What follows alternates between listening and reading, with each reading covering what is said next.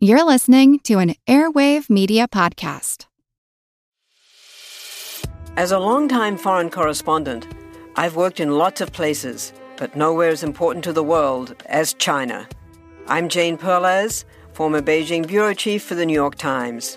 Join me on my new podcast, Face Off US versus China, where I'll take you behind the scenes in the tumultuous US China relationship. Find Face Off wherever you get your podcasts. Want to learn how you can make smarter decisions with your money? Well, I've got the podcast for you. I'm Sean Pyles, and I host NerdWallet's Smart Money Podcast.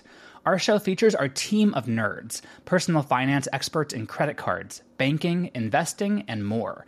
And they'll help you make the most of your money while cutting through the clutter and misinformation in today's world of personal finance. You'll get clarity on strategies to help you build your wealth, invest wisely, shop for financial products, and plan for major life events. Listen to NerdWallet's Smart Money Podcast wherever you get your podcasts. Hey, everybody, I'm Josh Bannerman. Most people know me as OG, and this is the Earn and Invest podcast.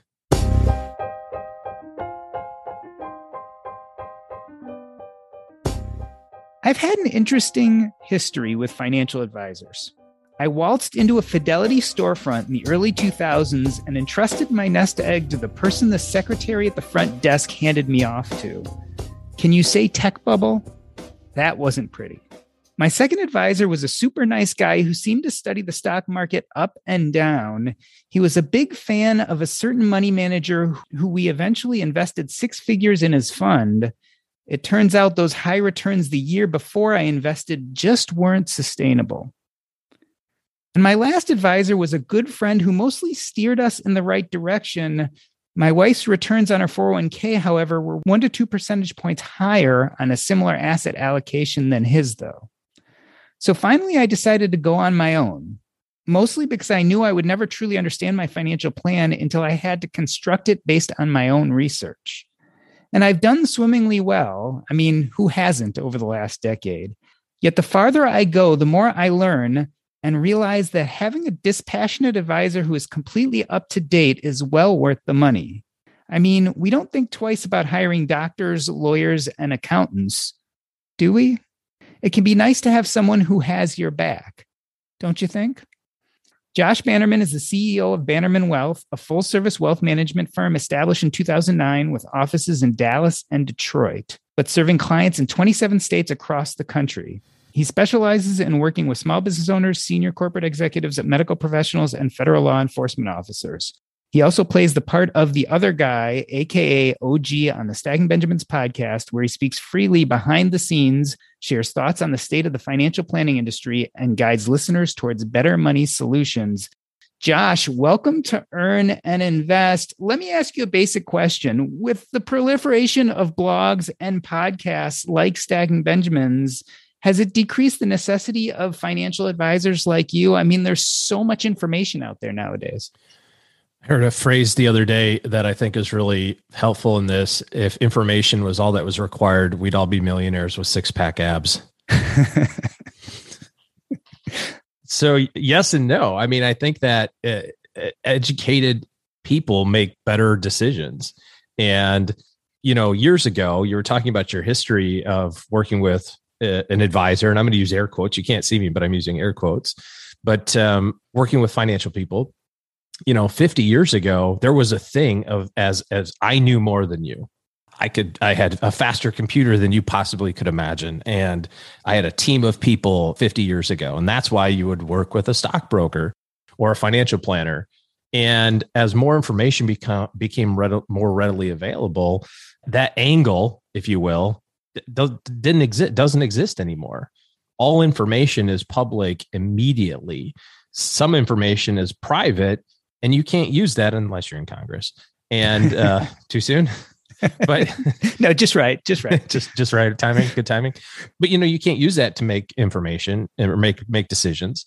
So if you believe in efficient markets which is to say that everybody has all of the information available at all the time then there is really not an informational advantage, especially when you think about like big companies like, you know, Apple and Google and Facebook and that sort of thing. When I think about like whether or not our profession is on the upward trend or the downward trend, I I think it can only help to have people that are more educated. You know, there's lots of people who work with professionals, whether it's financial or otherwise, who just say, I, I don't know anything about my medical, I don't know anything about my my my body. Doc, you tell me what to do. Take these pills, take these pills, don't take those pills, eat that food. Got it. But then who are who are the better patients? The ones who are take take an investment in in their own personal health and well-being. Now there's the other side of that coin. Hey, I was reading on Google, you know, and uh, it turns out I have heart disease and cancer. like, so there's, you know, there's a little bit of an issue there, I suppose. But no, I think it's a fantastic thing that that more people are interested in money.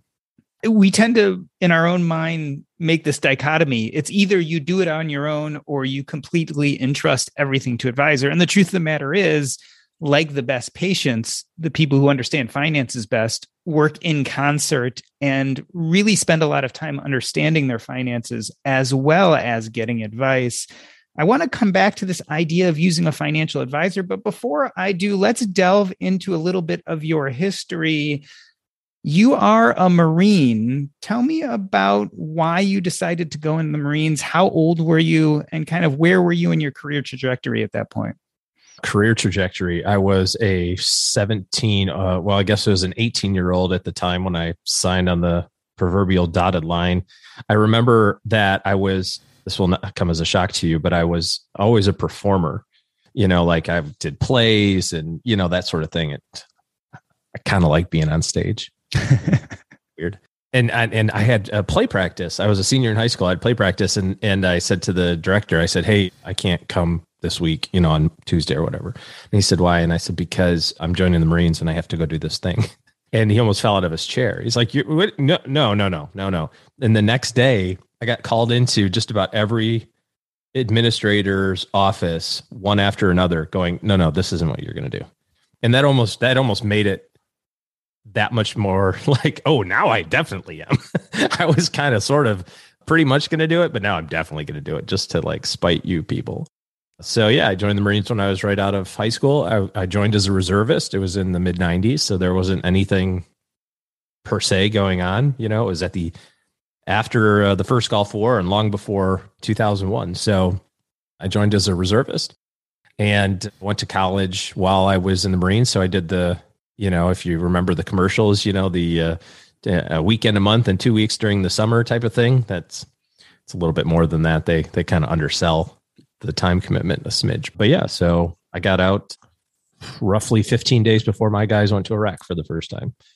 Smack dab in the middle of nothing. Why do you think everyone's first reaction to you saying, "Oh, I'm going to go sign up for the Marines" was, "Oh, no, no, no, you can't do that." Well, I know exactly why it is. Is because I went to a private high school, and the private high school that I went to was designed primarily for teaching people how to become, or like kind of putting them on the path to become pastors or teachers. And and it wasn't wasn't expected. It wasn't like, hey, if you go here, you're going to be a pastor. If you go here, you're going to be, you know, a, a school teacher. But a lot did, and that was kind of the the path of that. I mean, when I was in high school, I learned Latin. I took four years of Latin. You know, nobody does that in real life. My kids don't believe that. They're like, you nobody does Latin, Dad. They do Spanish. I said, oh, I took Spanish too. My my daughter's in Latin, by the way. yeah, yeah. I still remember the first sentence that I ever learned in Latin. It's the only thing I remember. Is the first sentence that I remembered, learned in Latin. But but anyway, so it was a college preparatory school that was designed to move you in the path of preparing you to to to be in public ministry. And that wasn't a path that i was going to take but i think a lot of people still had hopes that that might be the case. And uh, although i mean frankly marine corps needs chaplains too so that could have been that. But no i was i was a machine gunner. I was the furthest thing from a from a chaplain in the marine corps you could find that wasn't the path for me but it, it was the how am i going to pay for college you know i didn't uh, my parents weren't wealthy they didn't have any money for that matter so it was kind of incumbent on me to figure it out. And Uncle Sam said he had a plan for me that included some college money. So uh, I figured I can run around and play in the sand for a while to do that. So I'm looking at your influences. You're talking about pastoralship, teaching, then you become a machine gunner. How does that lead to a career of, of financial advising? Like, when did you decide, hey, now that's what I want to do with myself? It's funny. I, I mean, I can, I can reflect on this. It's been 20, 30 years now since I was in high school, but I went to Michigan State. I did terrible. I was a great student in high school, all A's, the occasional B, reasonably decent athlete, just kind of a, not the smartest kid, not the fastest kid, but top 50% anyway, I'd like to say. Went to Michigan State, was a terrible college student.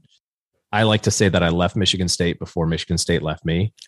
before I got the letter asking me to not consider them for my second year of college, I had already decided not to go back. So I dropped Michigan State, not the other way around, is what I like to say it. But came home, worked for a semester, went back to community college, just kind of bounced around a little bit and started working. One of the jobs that I had was I worked at a bank and we got, we, you know, we, we did banking stuff, checking accounts and credit cards and stuff like that. But I had been investing since I was 11. So when I was a paper boy, I had all this money, uh, made like two or three hundred dollars a month at 11 years old. And my parents told me how to put it in the bank. And I went to the bank and there was a big sign that said Franklin Templeton Funds. And I said, I want to put my money there. And my parents hated the idea, but my mom was like, "It's your money. You're going to lose it all. You'll see." And uh, that's how I bought my first car. So I started investing when I was 11, and when I worked at the bank, I'd see CD rates at whatever they were, two percent. But Putnam had their mutual funds, and this was kind of you were talking about the tech stuff. So late 90s, I'm like, well, this is way better. Why would you put money in the CD when you can put it in the in the market? So that kind of uh, continued that interest. I responded to a ad at American Express to when they were hiring financial advisors. And I think the criteria were at the time something around fogging a spoon and which you could do. Which I was which you're good at. ultimately qualified for but yeah I mean it was a diff- it's a different world now of course. You know like people that you know there's there's schools that have CFP programs colleges you can graduate with a degree in financial planning. That wasn't a thing in the 90s. It was 100% a sales job. I would argue kind of it still is. But but anyway, so yeah, so that's how that's how that got started. I just I was always working and I was on, always entrepreneurial. I don't remember having a job in which I got a salary. Every time I made money, it was because of the fact that I did something for that. So that combined with the fact that my parents didn't have any money and my experience in investing frankly, from the late 80s until the mid 90s on my own, which was pretty good, notwithstanding the little bit there in the early 90s. That just kind of sold it for me.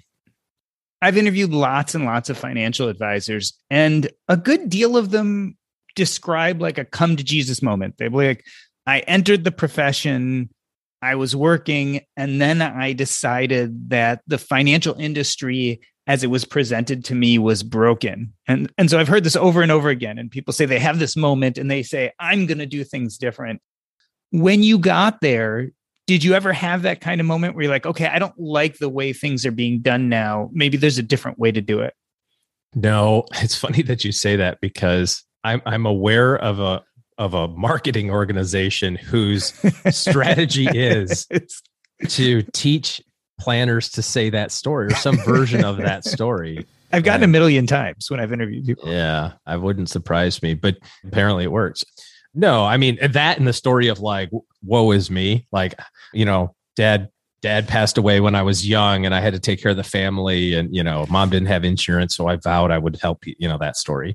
I didn't have any of that. No, I start, you know, I worked at American Express and American Express turned into Ameriprise, which is what it is now well, it didn't turn into it. It spun it off, I guess, and worked there for 10 years. So I started in the 90s, late 90s, worked on my own and in a small partnership with a couple of other people for 10 years. And it's a sales business, you know, and and anybody who works at at any of those organizations, whether it's Edward Jones or Merrill or Morgan or or UBS or Ameriprise or any of the other ones, Wells Fargo, whatever, you know, you have a boss and the boss has a boss and the boss has a boss and you know, they all have different goals for you, which may not be in alignment with the goals for what you have for yourself. That I think, plus it it seems pretty obvious where the industry is going and where it was going, which is less on a consumption model, meaning bring me your 100,000 so I can make a commission on it and then I'll talk to you never again versus an ongoing advice based relationship model. And Ameriprise, much to their credit, was way ahead of this. Like they, and I don't, I don't know if they still have this as their, as kind of their, their line, not line in the sand, but their, their kind of flagpole was that they did more financial plans than any other company. You know, they have lots of advisors, ergo they can do lots of financial plans. But the, the manager that I had in the area that I worked in was very heavily focused on financial planning. And, and it was kind of a, it was kind of silly because I remember I remember a, a, circumstance where it wasn't me, but it was another friend of mine who got a new client. And usually, when you know, it's like high five. I mean, you know, it's it's a sales business, right? So, but the but the client didn't want to do a financial plan, and the VP of the office said, "Then he can't he can't be your client." So, which which you know makes a ton of sense. I wouldn't take a client now who just said, "Here's a million dollars invested for me." I'd say, "Well, what's the purpose of it?" You know, we got to have a plan first. But they were really kind of that was their that was their stake in the ground. So they taught us very well about how to charge for advice. They taught us how not not a lot, but but we did, and and you know how everything was from a financial plan. Now, some people would say the financial planning process was really designed to sell product, which you know, there's a byproduct of that, a hundred percent. But rarely have I seen a financial plan wherein a client is 100% perfect and requires no changes whatsoever. So it's a little bit of a chicken or egg thing there, I suppose. But anyway, so yeah, so I worked at Ameriprise for 10 years and then left and just started my own thing in uh, 2009. Perfect time to do it. I was finishing grad school and having a baby. My wife does not appreciate that, but the, or did not appreciate it. There's a story about entrepreneurs, you know, the, um, entrepreneurs are really great firefighters. You can always tell if there's an entrepreneur in the room because they can solve problems like crazy. Like, oh, I know how to fix it. I can fix it. Oh, I can handle it. Da, da, da, da. But when but when entrepreneurs get bored, they are very good fire starters. so they're like, things are going really great for the last 10 years. You know what I should do? I should start my own business right now. Oh, the wife's pregnant with a kid doing two months? Even better. Yeah. Go to grad school? Of course. So I left left Ameriprise and started my own in, in 2009. I want to pivot this conversation to talk more about financial advisors and how they interact with people in the real world. You said a few times, you know, this is a sales job. You know, the argument coming from a lot of independent people who want to invest on their own is is look, maybe I don't need this. This stuff is being pushed on me. I can go learn it on my own. I'm just wondering, as you look at the population, you've now been in this field for for decades. What percentage of the population do you think needs financial advice? Like, I imagine there's a certain number of people who can truly do it on their own, but is that a big number? I don't think the answer. I, well, let me say it this way: there's a lot of people who could do it on their own, but the greatest determinant to long-term investor success is not whether or not you're smart enough to do it. It's whether or not you have the stomach for it. There's there is an opportunity for planners to provide information that people don't otherwise know. Here's a tax thing, doc, that I know that you don't. And now I made you money or saved you money or something. Or here's a an investment that I have access to because of a relationship or you know the size of the business that I manage or something like that that you don't have and therefore that makes you or saves you some money. So there's some components of that from the advice standpoint, but I think that the vast majority of advice or the vast majority of of success that comes from working with a professional is when they provide you the ability to not make bad decisions. And the problem with that being a value proposition is that it's not measurable. I can't prove to you that you would have done something dumb five years ago.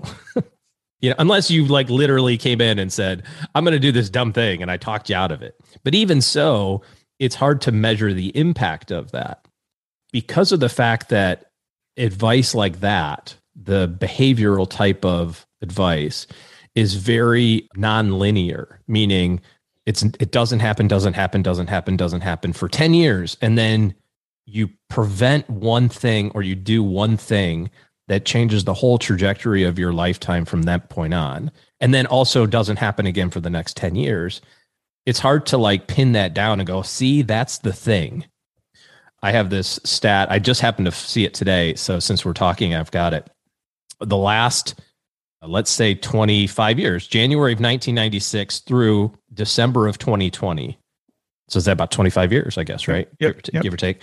The average return, average annual return of the Russell 3000. So the Russell 3000 is kind of like a global, kind of an everything index, kind of like an S&P, but maybe a little bit more stocks. So the average number, 9.7.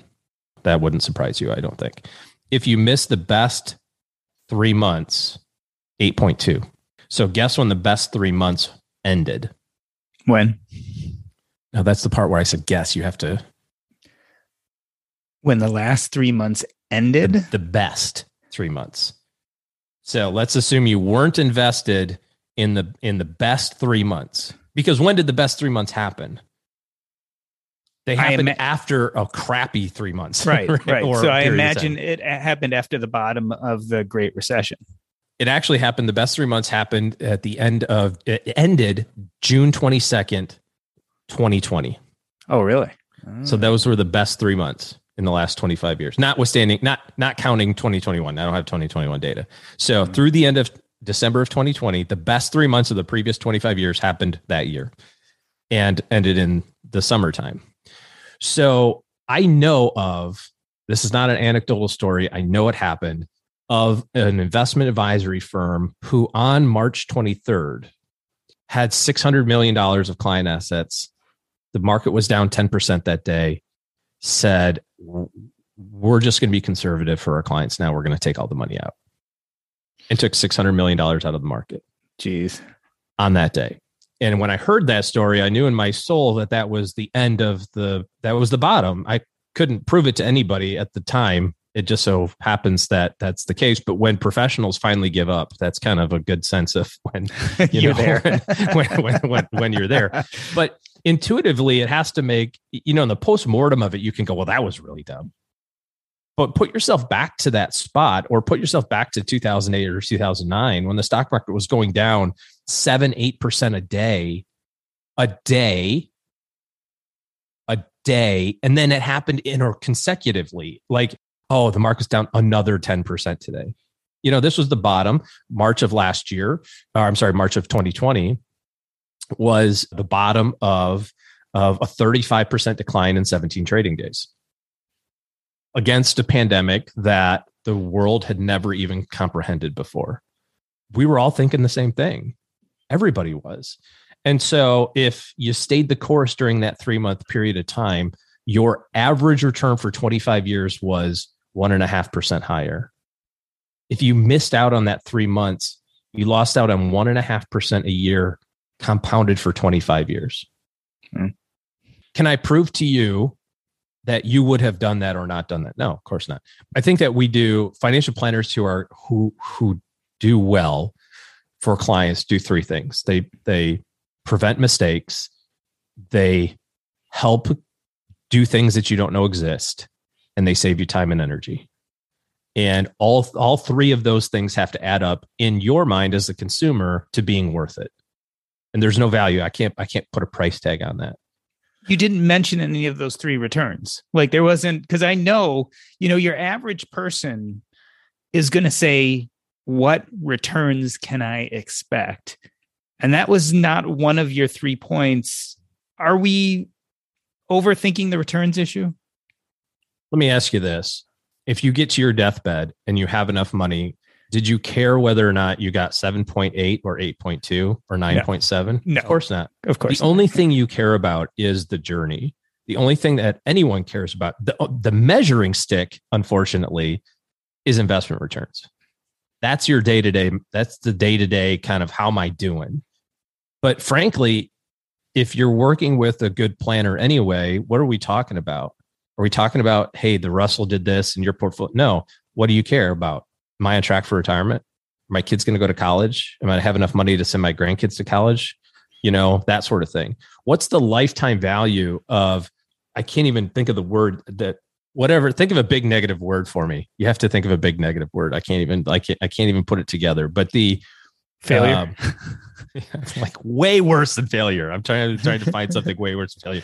But Death, all of the, destruction. all of the yeah i mean destruction that's a good one so the destruction of of family wealth that happens because people put money in stupid target date funds that that expire on your 65th birthday. What in the heck is going on? And and not even the fact that like for that 10 year period when by the way that's when you want we talk about on the Stacking Benjamins show the last double is the one that matters you know? So so what you know when you've accumulated all this money you worked your entire life you're 55 years old you're 57 years old and you need that one last double. Your 401k goes yeah now's the time to be really conservative. You know because you're going to retire in 7 years you need it. No no you need you need your one year's worth of money at 65 you also need money when you're 95 and statistically probably higher than that right? So you know this a non-smoker couple age 65 one in one one of those two people are going to live to be over 92 it's a 30 year retirement. If you're a 30 30 year portfolio did you invest when you were 30 like you needed the money at 31 of course not. You need know i've got 30 years. So why would you not have your money at and now let's take that another step of the way. I, I well let me just say it this way. I've got a different story. I like this one better. I have three kids. How many kids do you have? Thank you I have two. Two kids. Okay. So you have to have three in my example. So pretend you have another one. My kids have, I hope for them that they also have three kids. If that's what they choose and that's what's right for them and their families, that would give me nine grandchildren, which I think would be pretty cool. My grandpa, my grandparents had 21. One. Wow. Yeah. Yeah. 19 boys, two girls, the last two. So I have, I have lots of cousins, which is cool. But so I hope for my kids that they have three kids. And I hope for my grandkids that they have three kids, which would give me 27 great grandchildren. I plan on living to be 140. So I'm going to see all these people, Hmm. which is really cool. So I have 27 great grandchildren. I did this exercise and I said, what would be a fantastic retirement? Like in terms of lifestyle, monthly income. I decided that number was $25,000 per month. I think that'd be pretty good. Yeah, that's I don't know like about you. that. That's good. Yeah. Yeah. So, how far away are my great grandchildren's retirement? It's 110 years, Yeah. Yeah. near as I can tell. Kind of assuming that you know they turn 30 and they have kids and so on and so forth. 110 years. And I got 27 of them, and I got to give them 25 grand a month in today's dollars. And I got to add inflation. I'll save you all the math, but but basically, I've got 110 years to to accumulate seven and a half billion dollars, which is a lot of money. So the $25,000 question is how much money do I have to set aside today, assuming normal market returns, to get roughly seven and a half billion dollars that my great grandchildren can enjoy when they're 65 years old to the tune of 25K a month plus inflation? And what do you think that number is? I have no idea. I'm going to say, you know, you know, on the trivia on stacking Benjamins, I'm always off by a factor of 10. So let's let's let's start with that. But let's say mm, doubles every 7 years if you make what 10%, a little bit more than that, right? So let's say somewhere around 3 to 4 million. The number's closer to three to 400,000. So you have Wow. successfully stayed to your 10. Yes, 10x yes. See, I'm con- I'm consistent. But even if even if you're right or I'm right, right? Either of those numbers are a fraction of what seven and a half billion is. Yeah. Right. yeah. And now think about this as you're an investor, as you're in your 50s and 60s, and your portfolio is designed to get very conservative. What are you giving up? What what family intergenerational wealth is not happening because of the fact that you solved for you, which is fine, right? Like not everybody has the goal of like, I, I, frankly, it's not a goal of mine. I just did it as an exercise, but but but not everybody has the goal of like endowing their great grandchildren with 300k a year of lifetime income, you know, on their 65th birthday. But but the the amount of money that is just wasted because of the fact that well, the internet said I should be conservative. Like, shouldn't I, mm-hmm. you know, I'm 50, so I should have 50% of my money in bonds, you know, that are paying what a, a quarter of what in, inflation is these days, frankly. You know, I mean, so what's all that worth? Not to mention, by the way, we might save you some money on taxes, or we might have a smoother ride. You might have not have those ups and downs that you're that you're that you're used to now. So the measuring stick, I think, is incorrect. People measure on on investment returns, which is a component, right? That's a fa- that's a function of what investment advisors do, financial planners do. But goal attainment has to be the the thing. And and and if we can uh, we, the collective we, I think, help get you there with a smoother ride. I don't know. I don't, you know, what's what's that worth? That's up to that's up to the consumer to decide. And we'll see where it goes from here. But I think but I think that back to your original question about like an educated public and that sort of thing, that's going to help inform better decisions. Because because the more that you know about what money can do, the more that you can think about what's possible for you to do for you and your family and families families and all that sort of stuff too. Again 50 80 years ago life expectancy was a lot lower and you had a pension and you got your 2000 bucks a month and that was life. How great would it be if the social security crisis was solved because people figured out how to invest on their own? And i didn't need social security anymore i mean there's so many byproducts of of an educated consumer far out far outweigh the occasional one that's like i'm i'm too smart for this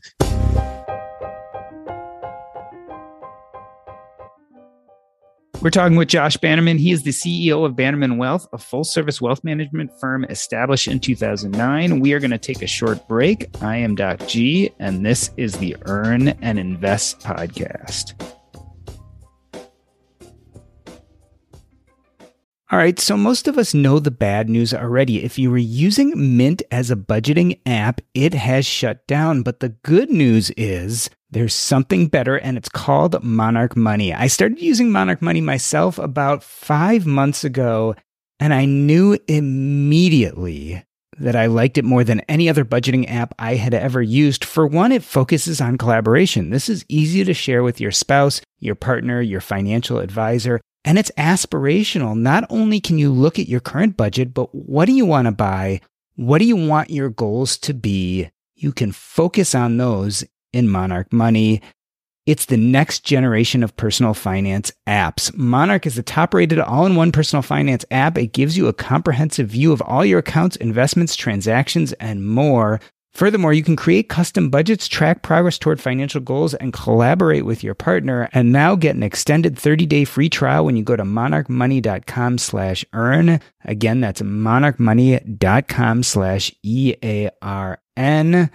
What I like about this app is it's intuitive, easy to use, quick to sign on. It's collaborative, as we talked about. It's customizable. The idea is you can use this app the way you want to use it. And the reason why is the Monarch Money team is customer focused. They are focusing on you, me, and all the other people who want to use this app to live a better financial life. After trying out Monarch Money for myself, I understand why it's the top rated personal finance app. And right now, listeners of this show will get an extended 30 day free trial when you go to monarchmoney.com slash earn. That's M O N A R C H M O N E Y dot com slash E A R N for your extended 30 day free trial. Hey, everybody. I just wanted to remind you that if you're enjoying the Earn and Invest podcast, there are a few other ways in which you can interact with our community. The first is our Facebook group. This is the place where we discuss all our episodes, of personal finance, today's headlines. Just go to earnandinvest.com slash Facebook. Again, that's earnandinvest.com slash Facebook. While you're there, you can also go to earnandinvest.com. That is my website where you can find all of our old episodes, some blog posts, as well as video content. We'd love to see you there. You can join our newsletter. Also, my new website, jordangrumet.com, that's J O R D A N G R U M E T.com, is now live. And there you can go to find out everything about the book launch, which is scheduled for August 2022. My book, Taking Stock, is about the confluence of my knowledge as a personal finance podcaster as well as end of life as a hospice doctor. I talk about the stories, what I've learned from taking care of people as they've near death and what that has taught them about money and happiness check us out at any of these places, and I'd love to see you become part of our community. Now back to the show. Let me reintroduce you. We are talking to Josh Bannerman. He is also known as the other guy on the Stacking Benjamins podcast, where he speaks freely behind the scenes, shares thoughts on the state of the financial planning industry, and guides listeners towards better money solutions. Josh, in the last segment, we talked a lot about what financial advisors do for people. One of the biggest hurdles I'd say for your average novice is trying to pick out who should be their advisor. And I hear a lot of people specifically discuss how that advisor is paid. And it almost becomes the main way in which someone picks an advisor. Are they making commissions? Is it an asset under management type fee structure or are they fee only? I feel like we spend a lot of time thinking about this and not necessarily the quality of the advisor themselves. Yeah. Yeah, or the yeah, quality of the advice. I think I think anybody who is committed to helping uh, people over a generation, you know, over their entire livelihoods of making better decisions is a quality person.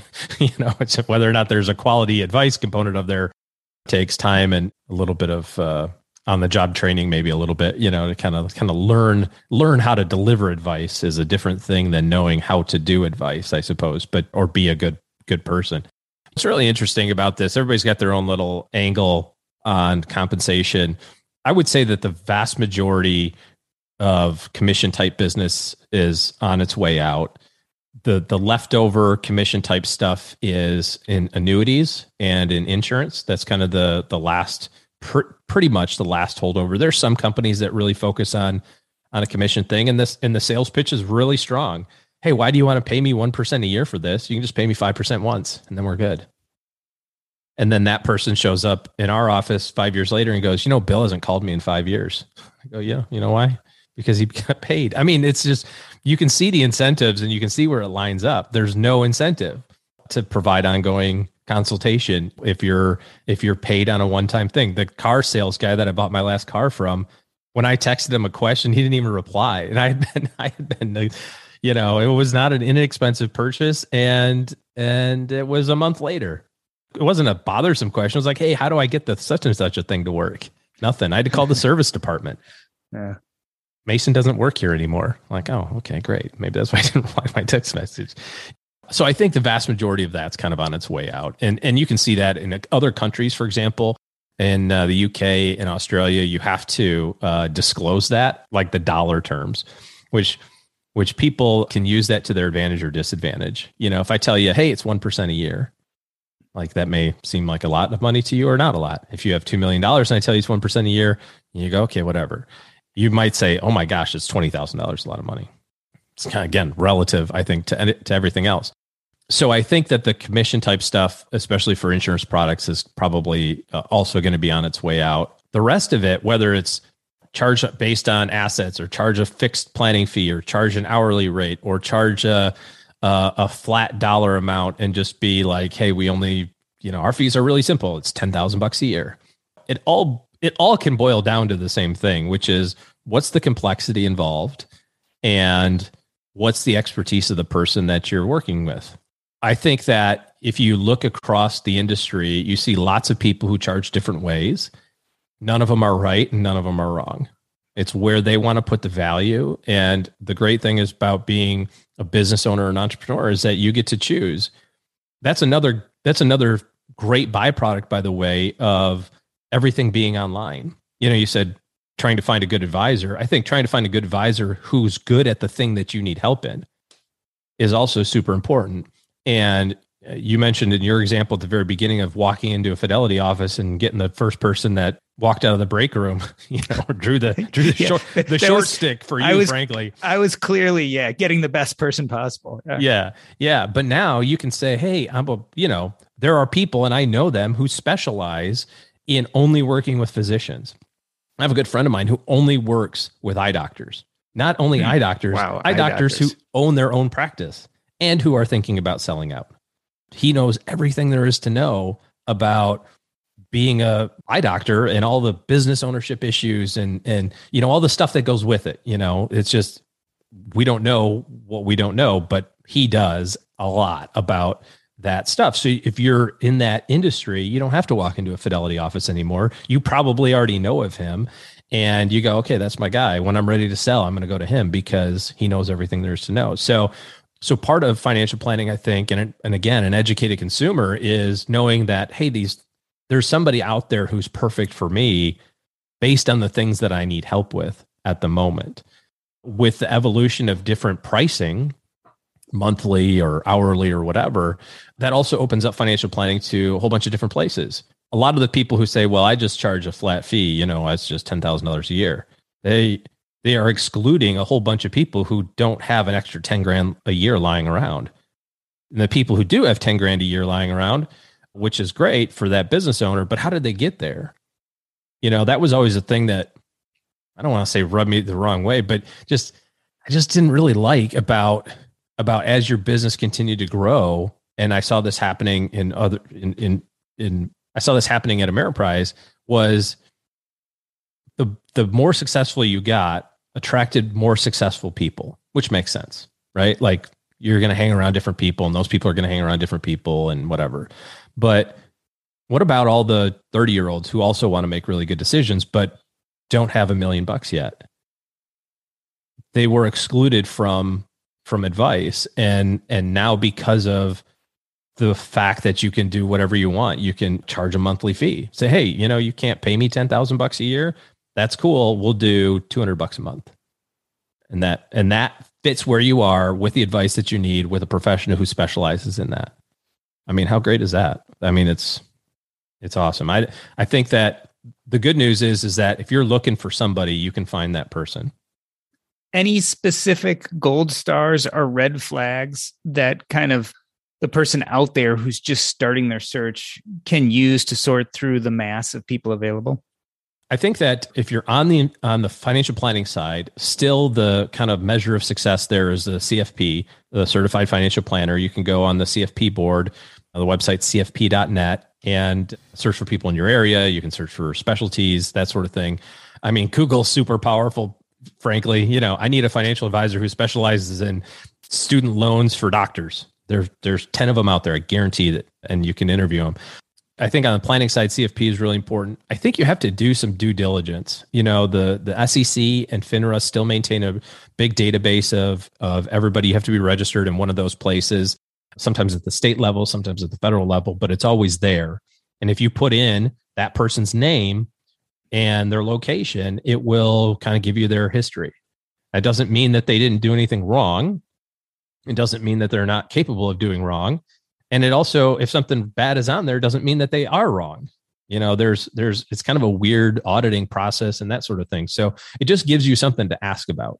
I will tell you, however, that those who are really great at being shysters are also really great at talking off here's why I have 10 disputes on my record.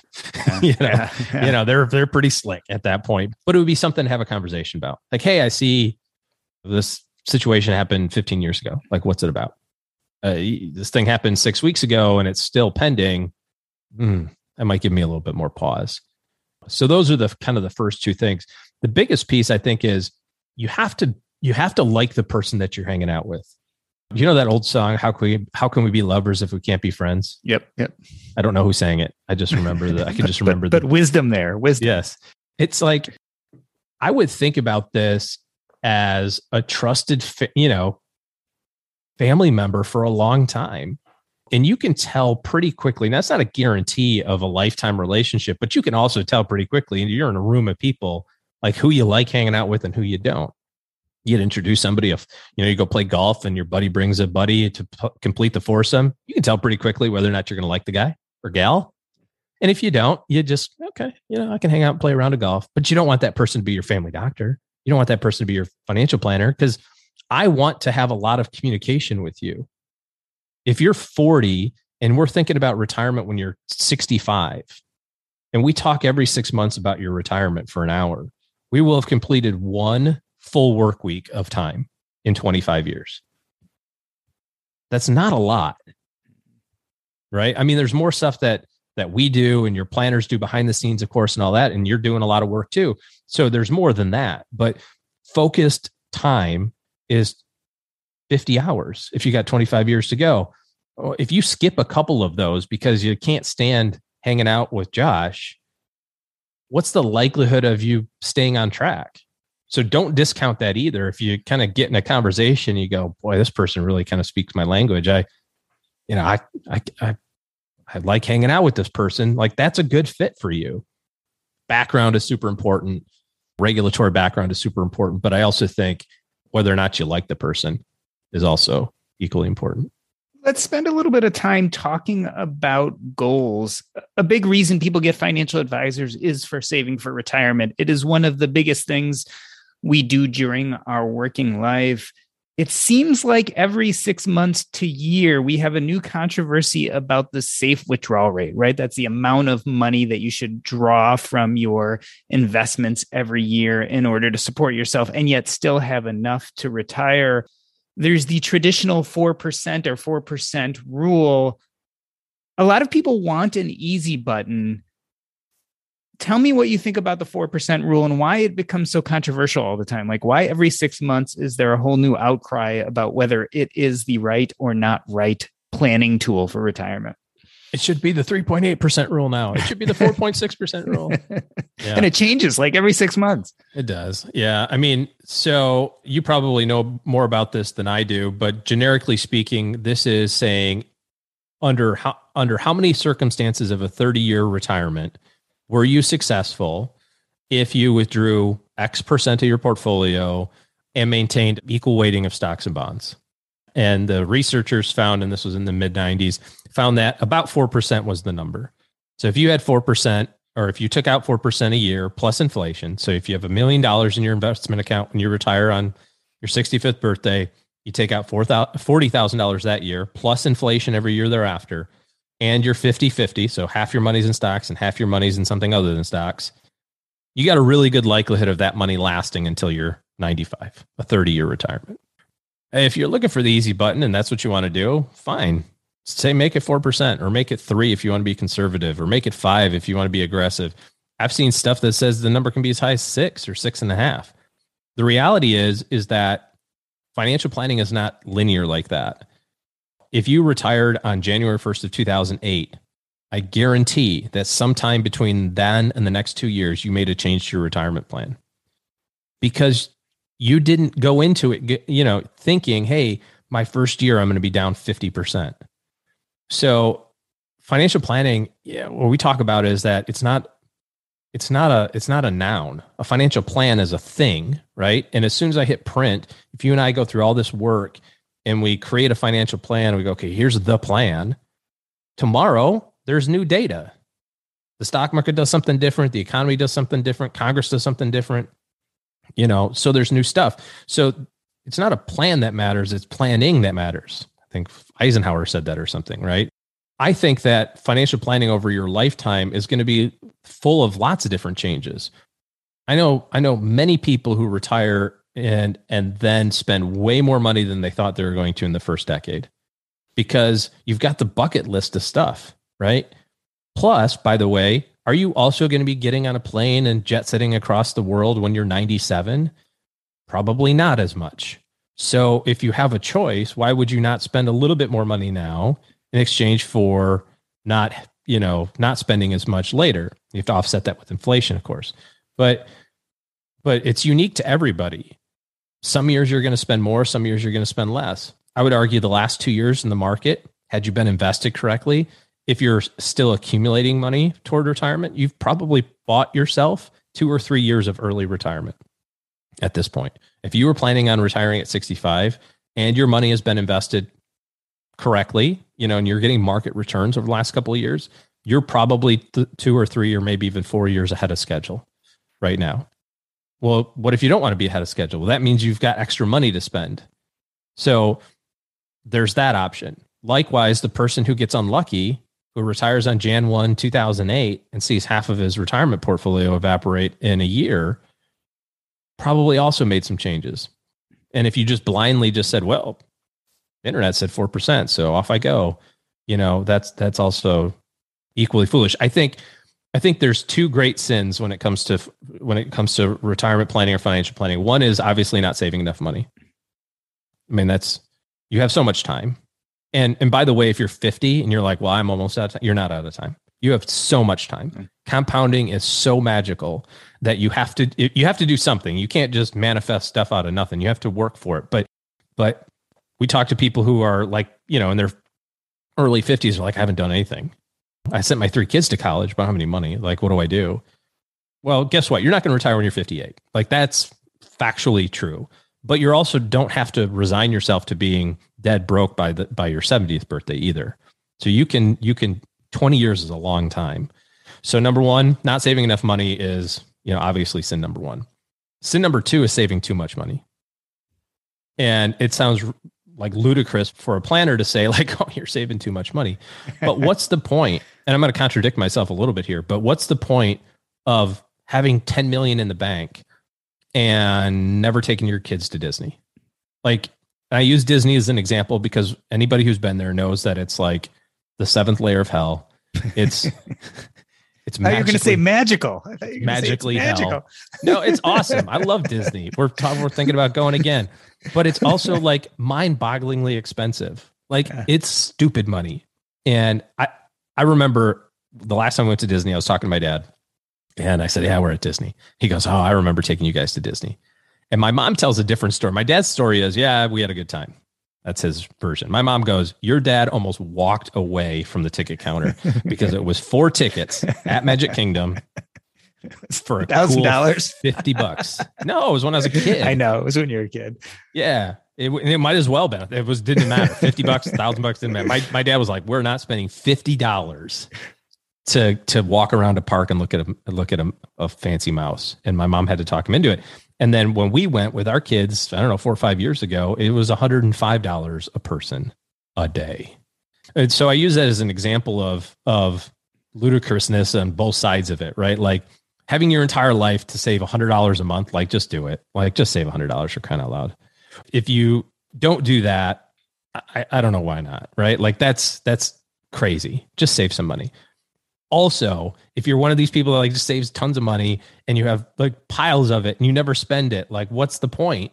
Why what are you giving up now? And so financial planning i think uh, especially while you're accumulating money is also about figuring out what the balance. If nothing else in the last couple years have we learned not that tomorrow is not promised to everybody and we all think about like well you know when i'm 97 years old you know i live a full life. It's like well yeah but some people don't make it to 97 and some people just radically don't make it to 97 for random things like car accidents and you know getting sick with with random covid. I mean it's just so you have to balance that out. And i think it ties into the other stuff that we are talking about but like what's the value of a planner saying i think you're good. Like you can you can retire 2 years earlier now or how much is that worth or or you can set this money aside for your grandkids or something like that, you know, versus always dumping money in your 401k because you're so petrified of not having enough. You know, so the confidence I think is equally important. How has COVID changed your clients? I mean, you're talking about the two basic sins, right? Not saving enough and not spending enough. Have people become more reasonable about their spending? Are they retiring sooner? Are they looking at the world differently since COVID? I think largely I, I can't think of any examples, but but maybe there was one. But largely everyone had a plan and stuck to the plan throughout. Now the the good news is is that the the turnaround on that was pretty fast. It wasn't like 2008 and 2009 where if you had a plan on January 1st of 2008 and you were still sticking to it in March 6th of 2009, which was the bottom, good on you. if you didn't change your plan in those 15 months, whew, you have a strong stomach, let's say.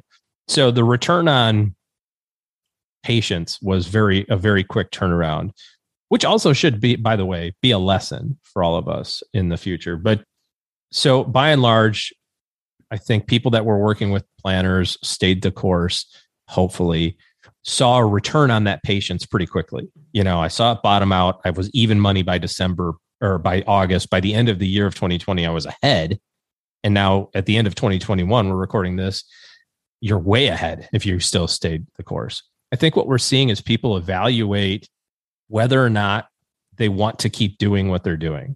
You know, the media has coined this the great resignation, but it's I think it's more than that. I think it's more I think it's more people saying I get to choose what I want to do.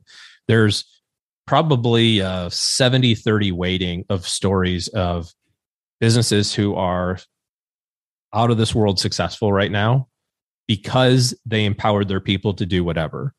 On our team, we don't keep track of free days. We call them free days. We don't keep track of the hours that they work. And my kind of new hire speech, if you will, is you're an adult. And if you do adult things, then you continue to be an adult. if you if you don't get your work done, then there's consequences. Like I'm not I'm not interested in day to day like how, it says here that you only worked uh, 39.8 hours this week. Like what's up with that? And so there's a lot of anecdotal stories right now of businesses that said, I can't, I can't keep track of it anymore. I can't mandate you to sit here in the office. So uh, I'm going to let you do your thing. And then they were successful. And then employees are realizing, wait a second, I can be successful doing this. I could probably be successful doing that. Or maybe I'll be successful sitting on a beach for a year. You know, like there's all sorts of different flexibility, I think. A strategic byproduct, a successful strategic byproduct of all of this over the last two years has been people reevaluating what's important to them. And as you, you know, as you define what's important to you, then you can start kind of making money decisions around that. Some people are packing their stuff and moving to Costa Rica. you know, like that's more important to me than my house here. People are upgrading their houses. People are downsizing their houses. Like there's no one way that fits for everybody. It's it's it's unique. But I think that as it relates from a planning standpoint, being able to make those decisions is a is a byproduct of having the ability to be calm and and and cool under pressure because of the fact that you had a plan going into it. It's an interesting point because uh, you know my next question I was thinking about it. My next question was going to be we've kind of talked a lot about what makes a good financial advisor, what makes a good advisory client. But in a sense, I think you've kind of answered that because looking to 2022 and the rest of the decade, what defines to you as an advisor what a gl- good client looks like? But it sounds like being calm and and working a plan is a big part of that.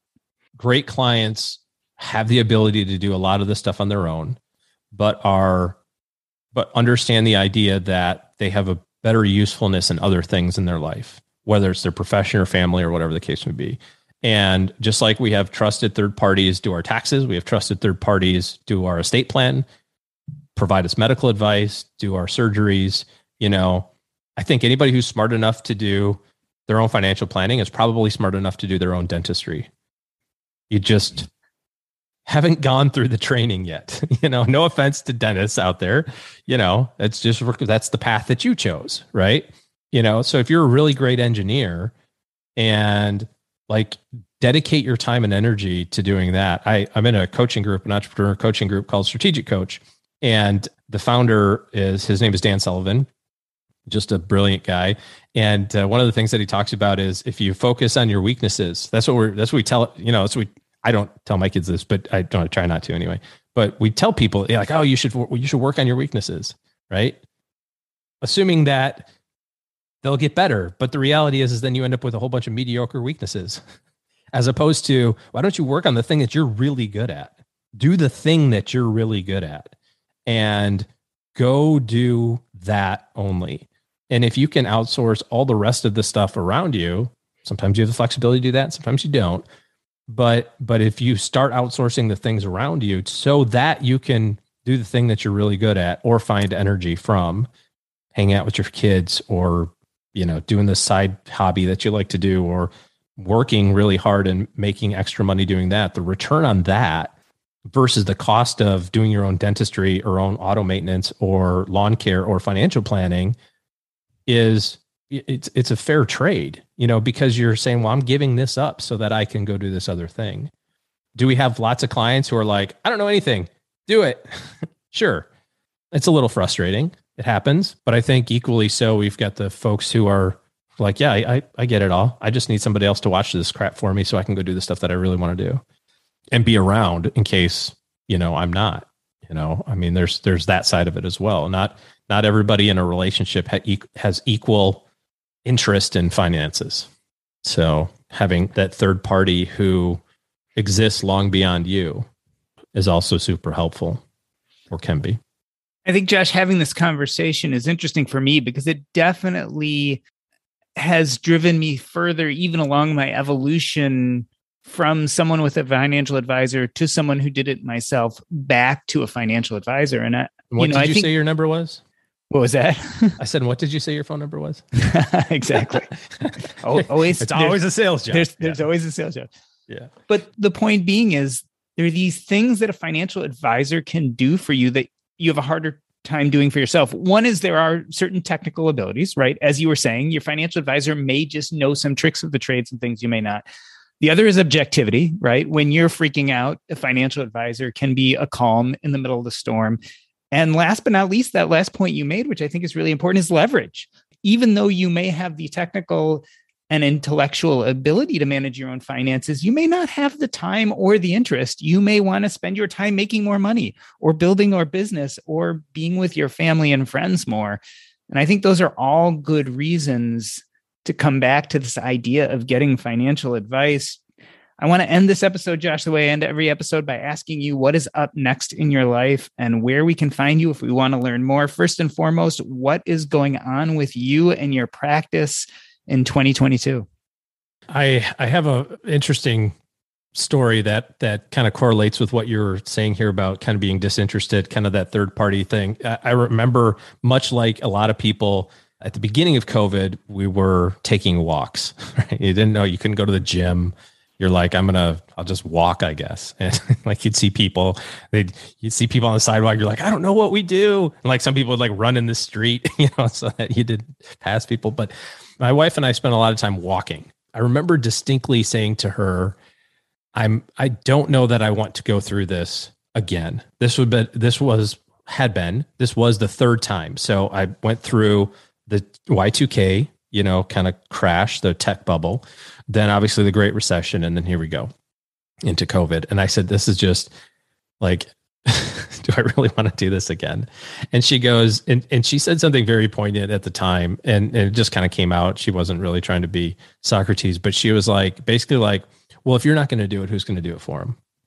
And, and I think there's something very heavy there that's like, you know, when it's not yours, I feel an immense responsibility to the 170 families that we serve to make sure that they do it right and make sure that we do it right. Like, like that is the, the only thing that I care about is if you told me you want to retire when you're 60, come hell or high water, we're going to make it happen.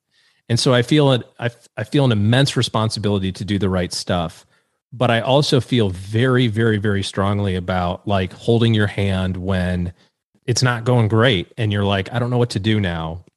And I can say, well, the good news is, is that we've done this, you know, 50 times with other people in terms of retirement or 100 times. And, and PS, been through these ups and downs three times in the last 25 years so I can't tell you what exactly happens on the backside of this, but I can tell you what's happened in the other times.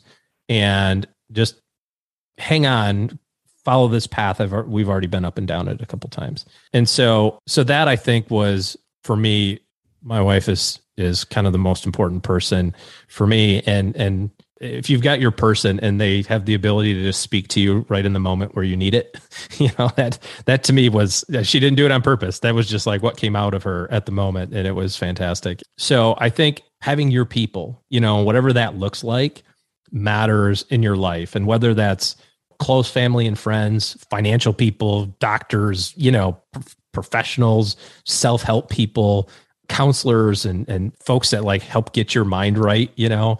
Joe and i were talking about this the other day on the show. It's like we have a good friend who said yeah we've got to go to marriage counseling. And we were like what? Like you guys are in great shape. Like what's up? It's like yeah because we go to marriage counseling. You know like we need our people you know and sometimes those people involve financial people you know and if those people help you then it's a good fit regardless of all the other circumstances. So, anyways, what's happening in 2022 for us? I am a pilot So I uh, like to fly. My goal is to fly all over the place and visit people in person this year.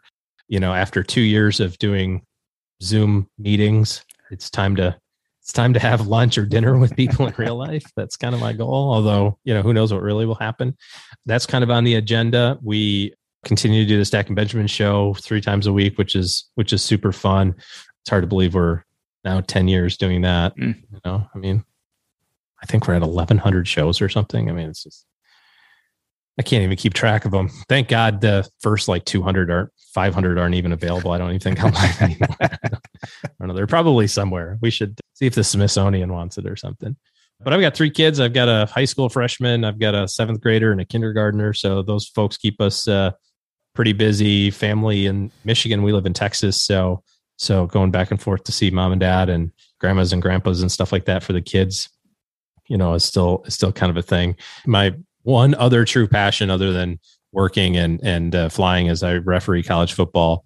So I like to do a little bit of that, and that never ends. So, you know, I just try to keep myself pretty busy. And how can people reach out to you if they want to know more? Probably the best thing I would say, listen to Stacking Benjamin show. You know, that's uh that that kind of gives you a sense of uh of how we think about stuff. Joe and I are old married couple, known each other a long time, and so we sometimes bicker like an old married couple is what uh, what people say. But Stacking Benjamins, you find that on iTunes, podcast, whatever. Our website's bannermanwealth.com. All the contact information is there. But I just love chatting with people. So thank you for uh, having me for an hour and 10 minutes on your on your show today thanks for coming on and and by far you know don't tell joe this but my favorite part of the whole show is certainly the headlines because i think when you and joe are batting around ideas and talking about different financial principles I, I just always get so much out of those conversations and they're a lot of fun to hear well nice of you to say tell all your friends i will this has been the Earn and Invest podcast. On behalf of myself, Doc G, I'd like to thank Josh Bannerman. That's a wrap.